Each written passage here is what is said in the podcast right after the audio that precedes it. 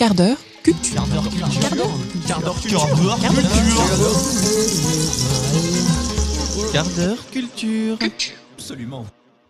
Bonjour à toutes et à tous et bienvenue dans l'émission Le quart d'heure de l'art. Je suis Hugo Chella et je suis en compagnie aujourd'hui encore de Marceau Forêt. Bonjour Marceau. Bonjour Hugo. Dis-nous Marceau, quel est notre programme d'aujourd'hui? Dans l'émission précédente, nous avions parlé du film d'animation en stop motion L'île aux chiens de Wes Anderson. Et aujourd'hui, c'est toujours sur un film d'animation qu'on va se concentrer.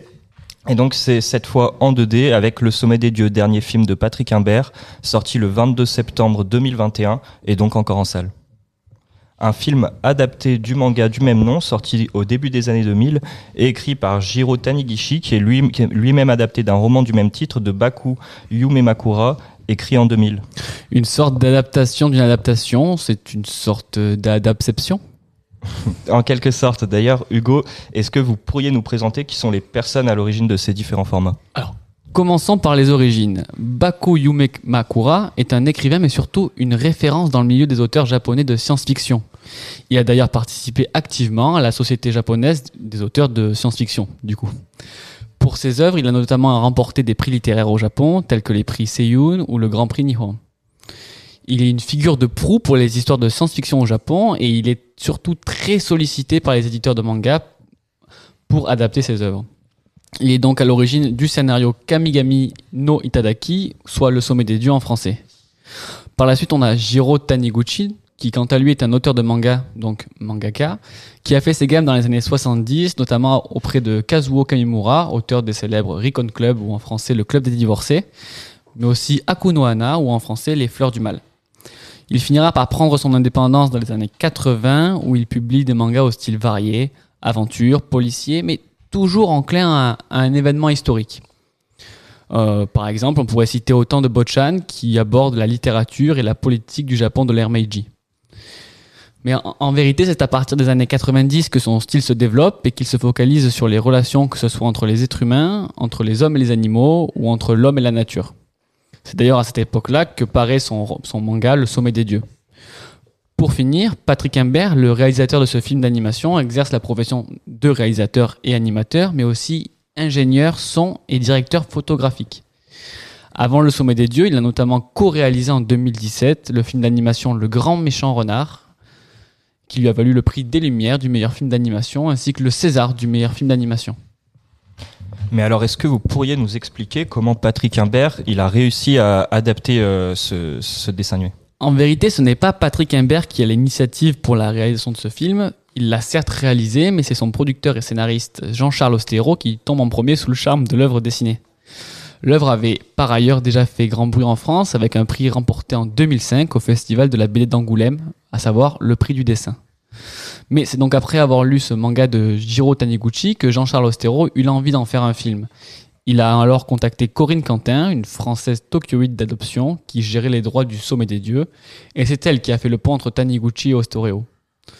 À l'annonce du projet, Taniguchi a rapidement été emballé par celui-ci, mais malheureusement, euh, il eut seulement le temps de découvrir le scénario et les dessins préparatoires puisqu'il décédera avant la parution du film.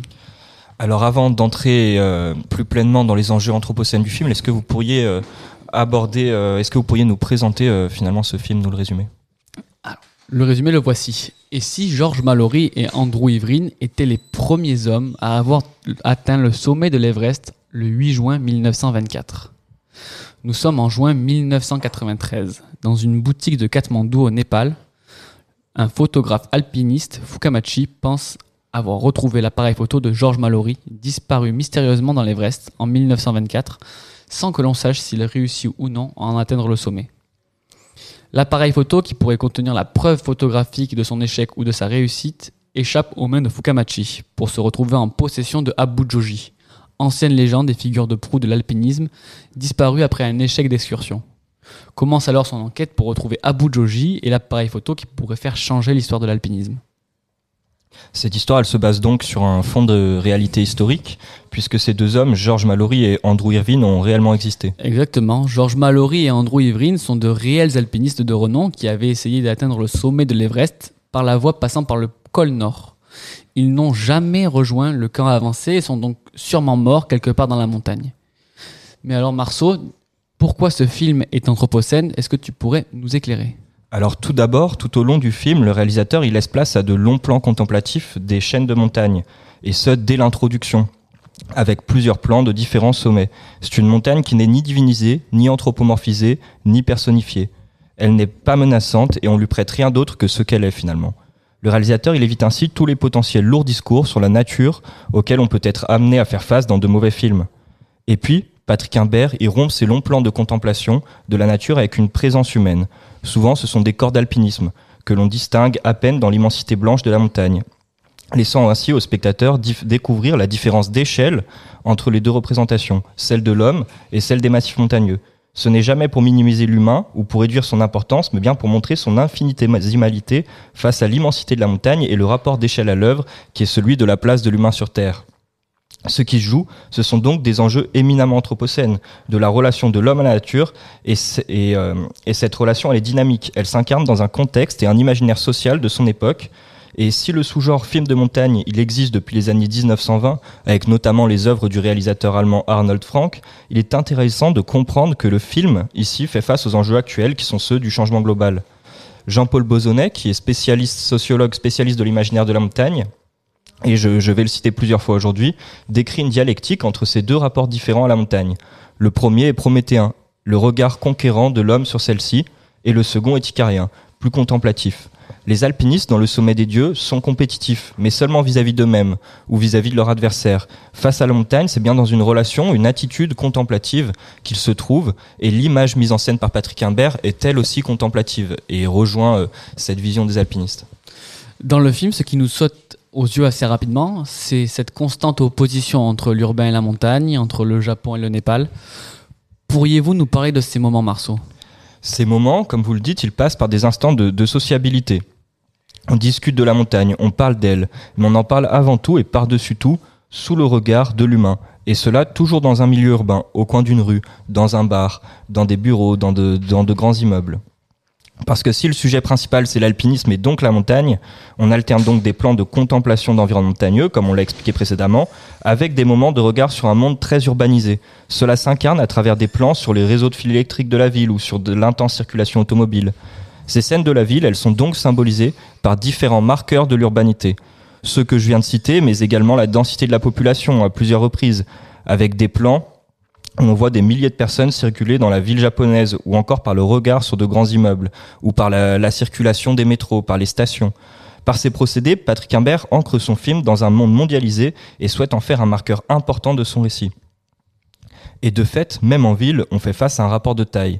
Cela passe, à travers des angles de vue, un plan en plongée du haut d'un immeuble sur le sol plusieurs dizaines de mètres plus bas mais c'est aussi des mouvements d'animation, des débuts de scène qui commencent sur les hauteurs de la ville, immeubles, fils électriques, et qui vont ensuite descendre pour se concentrer sur l'humain. Même dans l'artificialité de l'environnement qu'il a créé, l'humain reste petit. Et si Patrick Imbert ne divinise pas la nature, il s'inscrit dans une tradition de l'imaginaire de la montagne, dans son lien avec la ville. En effet, dans l'imaginaire de la montagne, cette dernière est très souvent représentée comme un lieu utopique, uchronique de liberté, en rupture avec l'imagination, l'imaginaire emprisonnant de la ville. Et si le, réalisateur ne se conforme pas pleinement à cette vision, reste évidemment beaucoup plus nuancé, il utilise l'urbain comme zone de transition. Sous le regard des alpinistes, seuls les les seuls lieux importants, ce sont les sommets. En alternant scènes de montagne et scènes de ville, le réalisateur fait le choix de les comparer. Comme vous l'avez dit dans la deuxième partie de votre question, dans le long métrage, l'alternance s'incarne également entre scènes dans la mégalopole japonaise et scènes dans de petits villages himalayens au Népal. On le, on le constate, ce sont des rapports d'habitabilité au monde différents, mais le réalisateur n'établit pas de transition, de séparation nette lorsqu'il effectue le déplacement de ses personnages. Celui-ci se fait hors champ, on ne voit finalement pas le voyage et ce, qui lui permet d'interroger de fait les relations d'interdépendance et de coexistence sur ces deux modes d'habitabilité au monde, radicalement différents mais indubitablement liés. On retrouve aussi l'opposition avec une ville urbaine, petite mais extrêmement bruyante due aux actions humaines, la foule, le métro, les voitures.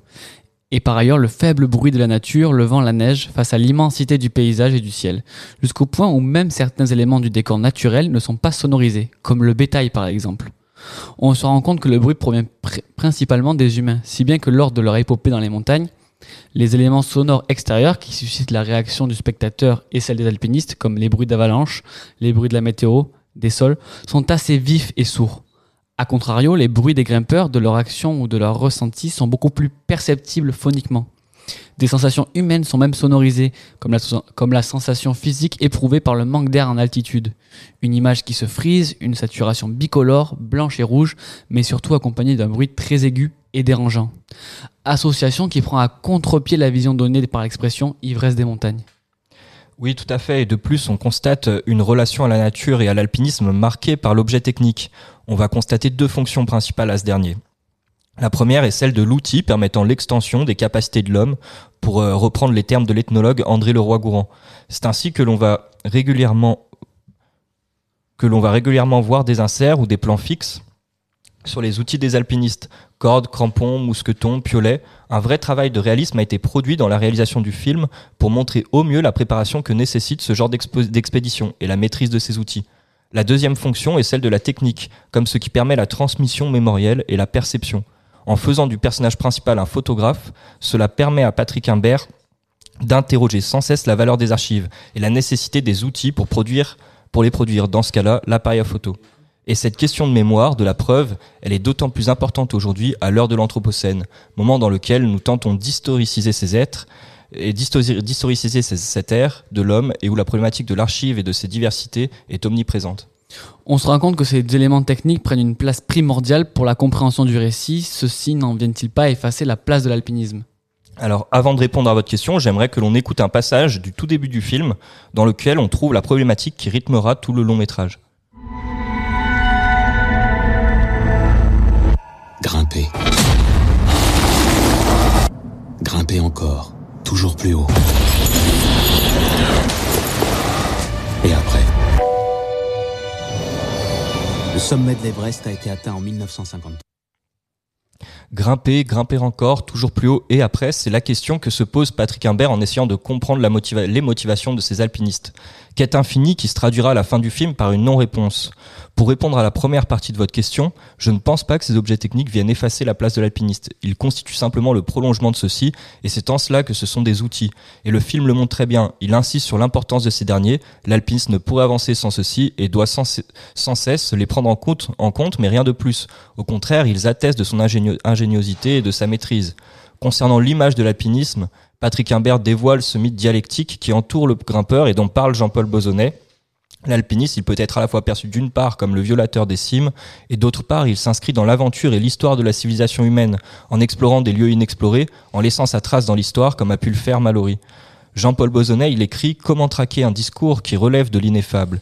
Quand on lui demande quel plaisir il trouve à monter là-haut, l'alpiniste répond invariablement qu'il est impossible à exprimer, que seuls ceux qui en font l'expérience peuvent comprendre. Et donc on revient à la première question du film. Et après et euh, auquel Patrick Imbert répond par il n'y a pas besoin de raison. Et finalement, c'est ça l'idée que pose le film. Peut-être ne faut-il pas chercher à comprendre les motivations. Ce qui est important, c'est l'expérience vécue en elle-même. Mais d'un point de vue très personnel, euh, j'ai tout de même quelques regrets sur la fin du film, au sens au sein de laquelle j'aurais peut-être aimé voir un point de vue plus nuancé, plus distancié justement sur ces raisons et sur cet aspect euh, icarien de l'alpiniste. On le constate, à force de vouloir s'approcher euh, du soleil, les grimpeurs finissent par se brûler les ailes et à de grands dangers, qui leur coûtent parfois la vie. Et c'est pourquoi je trouve qu'une remise en question plus importante de ces pratiques aurait été intéressante. Si nous revenons sur l'élément central du film, à savoir l'appareil photo et son contenu qui pourrait apporter la preuve que l'Everest a été conquis en 1924 bien avant la date du premier record de 1953, si cette technologie de mémoire visuelle nous tient en haleine tout le film et permet de dérouler toute l'intrigue, le script dépasse la résolution de cet élément même. Si au cours de la, même si au cours de la production, votre envie de réponse sera grandissante. Ce monde de la photo est, est mis en perspective par l'illustration et l'animation 2D. Que nous disent ces choix techniques en lien avec le changement global si on se concentre sur l'aspect euh, véritablement technique de l'animation, on fait face ici, comme euh, vous l'avez expliqué, à du dessin de la 2D donc, et c'est un dessin très précis, très réaliste, avec une dimension cinématographique très forte. Ce parti pris réaliste et grandiose donne un aspect sensoriel très puissant au film.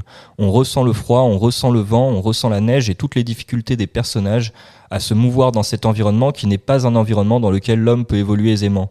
L'un des protagonistes l'énonce d'ailleurs, le corps de l'homme n'est pas fait pour survivre à cette attitude-là. Et finalement, c'est avant tout cela l'Anthropocène, c'est une transformation de nos modèles esthétiques, c'est un changement géologique d'une telle puissance qu'il déborde évidemment culturellement. et avant tout culturellement.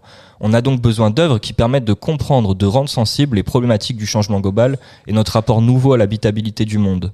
Dans l'émission précédente, on avait abordé la question de la physicalité de l'Anthropocène à travers le rendu des déchets en stop motion dans l'île aux chiens. Cette semaine, c'est encore par une technique d'animation que l'on constate ce que c'est produire une œuvre à l'heure du changement global. Ce n'est donc pas nécessairement renouveler l'ensemble de nos façons de concevoir cette œuvre, puisqu'ici on est sur des techniques très classiques d'animation, de dessin en 2D, mais bien axer la production artistique avec un nouveau prisme ou angle de création en tête, celui de la réalité écologique dans laquelle nous sommes, et de fait, inconsciemment ou non, produite sous l'angle du tournant cosmogonique dans lequel nous nous trouvons. Finalement, on peut donc parler d'anthropocène sans faire de discours dystopiques, comme c'était le cas pour l'île aux chiens abordé dans les émissions précédentes. Oui, tout à fait. Si dans l'île aux chiens, le, rapport à l'anthropocène s'incarne à travers une fable dystopique pour traiter de la pollution et des zoonoses, ici, ce dont le réalisateur a voulu parler, ce n'est pas du réchauffement climatique, mais bien des dynamiques historiques qui ont construit un rapport nouveau de l'homme à la nature à travers l'alpinisme. Ce qui joue, c'est un questionnement de notre sensibilité, de notre pratique, de nos pratiques, pour adopter justement une approche réflexive vis-à-vis du changement global.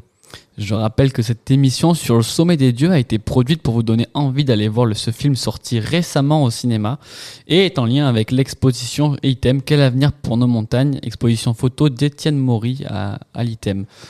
Notre émission touche à sa fin. Merci de nous avoir suivis. Nous vous invitons à rester sur les ondes de Radio Anthropocène pour assister à la suite de notre programmation. Sur ce, nous vous souhaitons une bonne écoute et au plaisir de vous retrouver une prochaine fois dans le quart de l'art. Au revoir. Au revoir.